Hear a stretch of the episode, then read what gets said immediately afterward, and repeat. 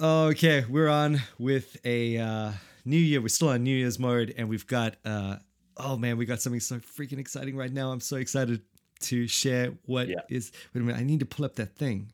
I need the copyright thing that I. We've been threatening this for a while, and we finally got the green light. Finally got the go ahead. We've got a new jingle for the new year.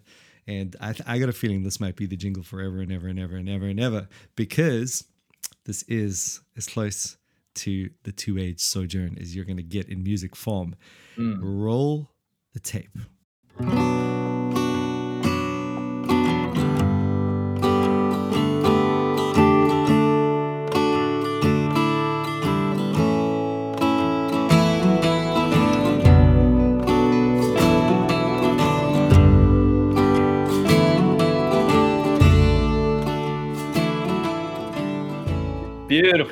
Beautiful. Oh, ho, ho, ho. Dun, dun, dun, dun. oh boy. Oh boy, right there. That's what it's all about. So if that doesn't get you in a theological slash sojourn mood slash let's just talk theology, I don't even know if you have a pulse, to be honest.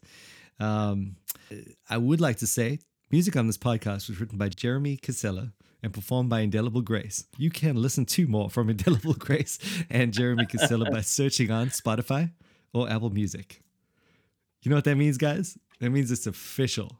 That means Jeremy Casella himself uh, has allowed us to use that roof, which I am just, I'm just thankful, Boom. thankful for that guy, uh, thankful for his music. And if you go to his website right now, this is uh, above and beyond what he he didn't ask me to do this, but um, uh, both Nick and I did check out his website.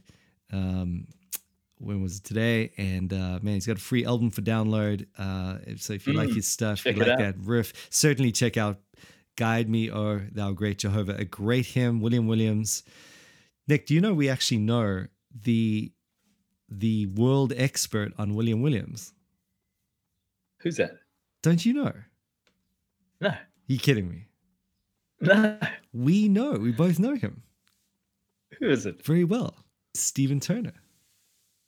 You're joking. He wrote his masters in Aberdeen on William Williams. He is officially the world expert on William Williams. Isn't Stephen? Turner has a master's. He-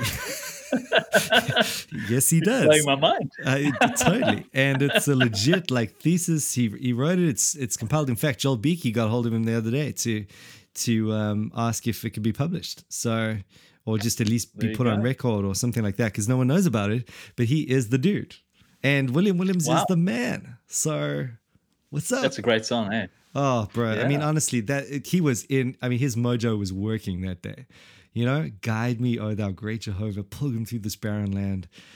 Oh Yeah, man, I am weak. Thou art mighty. You know, it's just we when I sing that at church, we sing that exact version by Jeremy Casella, and um, we get. By the way, get on the RUF uh, hymn book if you guys don't know about it and you're listening to this. I know a lot of pastors listen to this uh, podcast and um, get some ideas from, for church and just kind of enjoy relaxing with us. And um, RUF, if you haven't by any freak chance uh, seen that that uh, Indelible Grace website, RUF hymn book as they call it, the Reformed University Fellowship hymn, hymn book, um, then uh, you need to go check that out. It's not like you're gonna just love everything. I mean, some of it, some of it is not. gon- You know, they've they've got a certain style. It's a little bit on the clunky side sometimes. You know, I, they're not out to impress, which is what I like about them. They just they've just given a slightly more contemporary spin to some almost Yeah. unsingable hymns. Um, Trying to give it a refresh. Just Try a to refresh. reintroduce it into the life, life of the church. Yeah. Exactly. And, you know, like normally I'm not even into the refresh. I like the old hymns, uh, but, you know, you got to be gracious to your people. Oh, yeah. You know, I mean, some people. Arise, my soul, arise. Oh, man. Yeah. Great. Ar- Great. So Arise, done my soul, arise. Another great one. another great one. Yeah. They've done help, a lot Oh, of help my ones. unbelief. Yes. Yeah. Yes. They've done some very, very good songs. We sing a lot of them at church. Generally speaking, if we can sing well as a congregation to the old hymn, we just keep it. Or if it's easy enough for the musicians, sometimes it's too difficult for the musicians to play. So they just struggle and and they just prefer a, a kind of just a, a more contemporary spin. But it just gives you options and it gives you an opportunity to bring bring some of that old awesome hymnody back, which is really what what they're all Mm. about at uh, Indelible Grace. So, I mean, they've got a whole bunch of albums. Go check them out. And um, just thrilled that they'd be willing to let us use that song as the opening riff, which I just feels like it's destiny, you know? Thank you, Jeremy. Thank you, Jeremy. And thank you, William Williams, for writing a song for 2 Age Sojourner. You know? Come on. All right. So, what did you think, Nick, when we all got together with Jordan Cooper? We left you out because we knew you were going to be a, Yep. a little bit of a problem. I'd be the wet blanket. Yeah, we, am, I, am I allowed to share my true opinions, or shall I just sort of, you know, um, no, quiet. of course we want your true opinions. go along with everything? it's like playing Yeah. Russian roulette or something. well, I must confess, I was. Uh, I think you guys were all very curious. I was very curious as well, just to you know hear more about what Lutherans really believe. Um, Mhm. I was totally blown away by the pronunciation of Ferdi. I thought that was Right. Even, even more Gerhard. Ferdi. Andrew was pretty taken because by that. I also think it's, it's Gerhard Forde. So Gerhard Forde's the guy who said uh, sanctification is just becoming comfortable with your justification. Right. So I was Right. very pleased to hear uh, from Jordan that he's a radical fringe Again, because I think that's a completely inadequate view on sanctification. good. Michael Horton refutes it as well. Yes. So uh, yeah, I was very pleased to hear that. Okay. Um, And not only that, but he wrote his whole his whole dissertation on that. So, yeah, come I'm on that curious to see what Mm. angles he took. Yeah. and it's also down our alley with the scholastic method thing. Mm, yeah, that's good. So classical sounds like the classical theism page. Yeah. Yeah, exactly.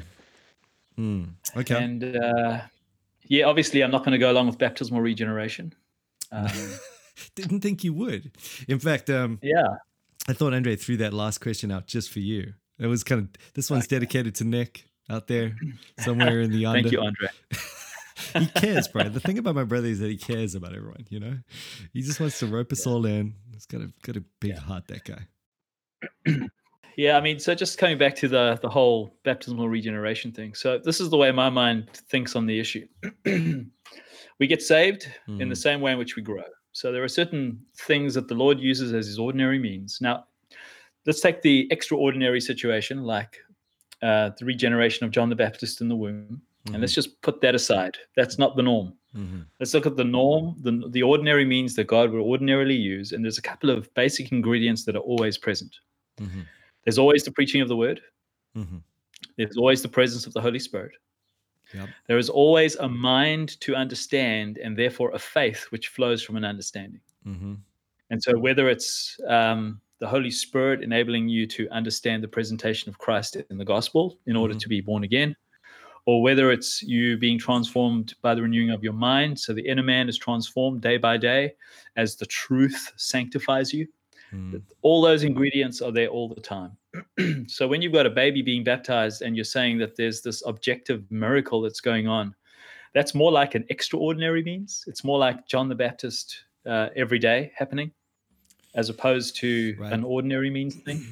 Yeah. So yeah, I think that's a great yeah, that, point. Yeah. that's my understanding. Of, it's permissible with sovereign grace and and uh, the unilateral deal, but but it's kind of to make it the normative in light of all that doctrine out there. Yeah. Uh, I mean, Luther basically said this that every time the word is preached, the Spirit attends it. And so when the gospel is preached by a minister at the child's baptism, the Spirit's there to drive it home. But the basic ingredient of faith, in, in terms of understanding in faith, it's it's just not there. Mm.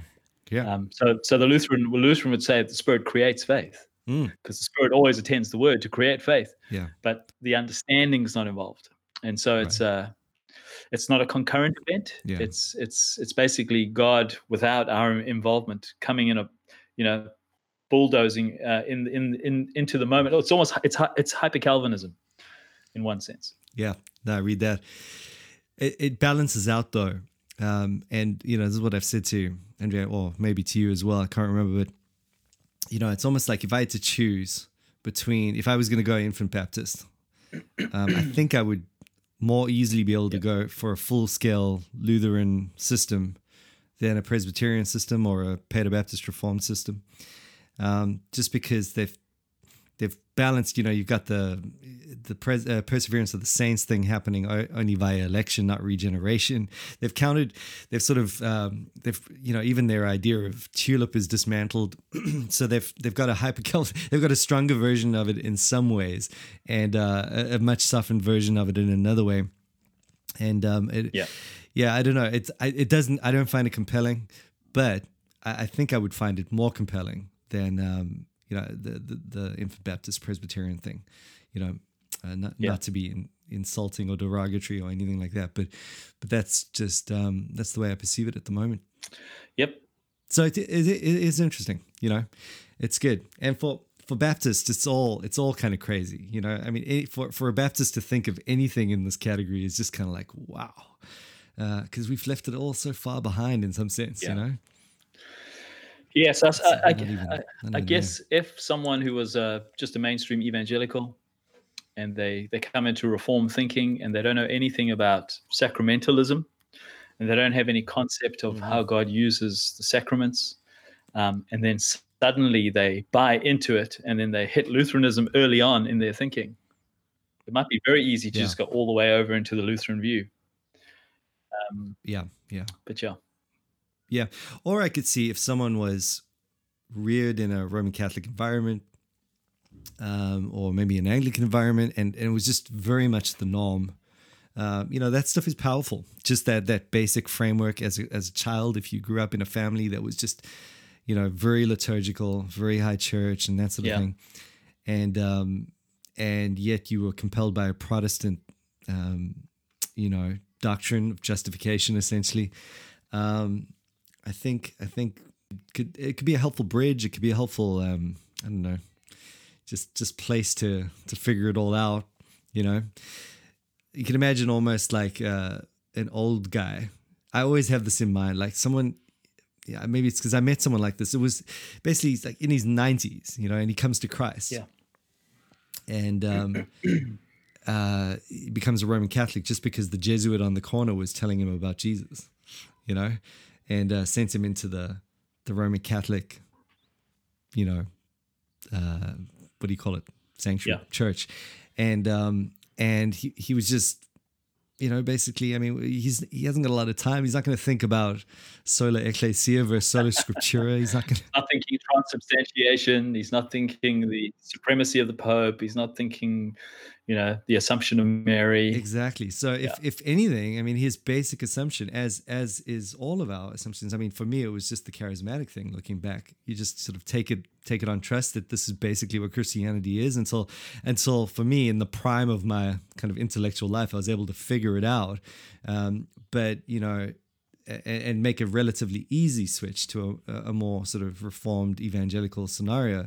But you can imagine how it would be quite traumatic to to have been reared in your you know either come to Christ late in life or have been reared in a in that sort of environment in, in your whole life. It's sort of so culturally ingrained. Lutheranism and Anglicanism and those things they, they, they are helpful in that in that regard. In that they allow for people to sort of be able to I don't know, just uh, embrace the gospel. I would argue just just assurance of salvation, and yet not have to worry about the rest of the trappings, you know. But um, yeah. yeah. So I mean, it's I think we would all agree that you can get saved in a Roman Catholic Church. Mm. But the teachings of the Roman Catholic Church, to my mind, I think Jordan Cooper, he used the example of James White mm. as someone who he couldn't agree with in terms of his assessment of Roman Catholicism. Mm but I think I find myself on the James White side. Yeah, I've read through Trent, I've, and I'm quite familiar with some of the teachings of Roman Catholicism, and I find Luther's exposure of the Roman Catholic Church compelling. Yeah, yeah, um, yeah. It is semi-Pelagian. It is synergistic. Um, it is a form of covenantal nomism, and so when it comes to assessing the Galatian heresy and whether there's a parallel between the Galatian heresy and the Roman Catholic Church, to my mind, I think there's a, a good argument to draw strong parallels. It's obviously not a copy and paste. Um, it's a completely different religious situation, but the uh, the same sinful instincts of our human heart and our dependence upon our own works comes comes crashing through in both. Um, and so I do think there's a parallel. Yeah, the NT Wright thing. I think we need to talk about that some more. I mean, I think that needs to be an ongoing discussion actually, because I think there's a lot that rests on that. It's just, isn't it amazing how much rests on Galatians? and how much rests on that whole setting and understanding, not only in terms of the covenantal stuff that we want to fine tune in the reformed world, but in terms of just yeah. certainly knowing who the direct sort of enemies are and then and then knowing who the friends are knowing where to draw the lines i mean it really just all comes down to an understanding of, of that stuff. And and in today's context where you have so much nuance so much information that's been drawn so much added you know complexity um, it does you know you have to give it its due. You can't just say hey because because luther said it or because because the reformers said it it's you know it's it's that's the end of it. You have to look at the new arguments that have been brought. Um, but you know i think i think maybe what what what jordan was saying and what it made me want to look look into more is um, the possibility that i have done too much of a one one to one, like without embracing um, NT Wright at all, or you know any of that. Just you know, because I'm pretty sure that that is just way off base. But maybe on another frequency altogether, perhaps there's something.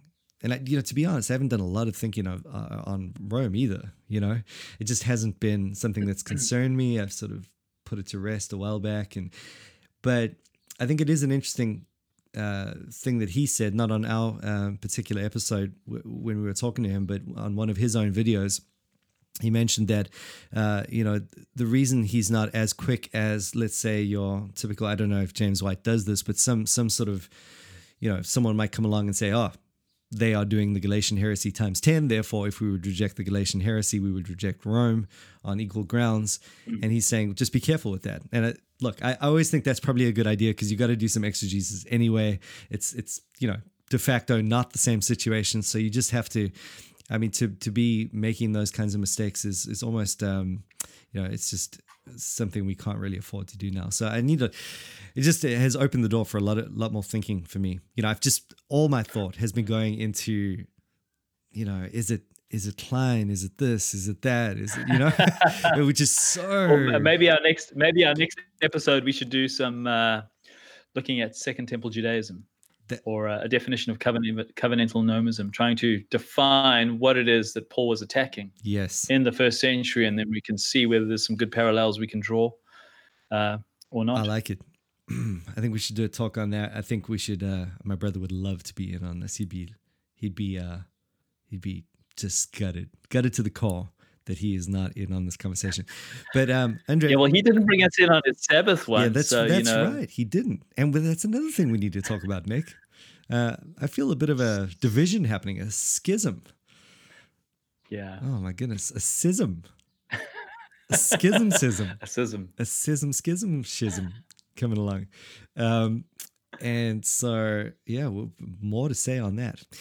But really, all this has been about, believe it or not, has just been to glory in the intro of Roof. Definitely. Guide me, oh thou great Jehovah. And to catch up. Yep. And to catch up. How was your holiday? Good? Good. Yours? You're supposed to say good, and then we say great. Let's end it. But I don't. You're going to tell us this long sad story now, Rick. uh, well, I had a great holiday. I um, I built stuff. Built a deck. Built yeah. staircase. I mean, I cut the wood. Literally designed the thing. Yeah. It's pretty.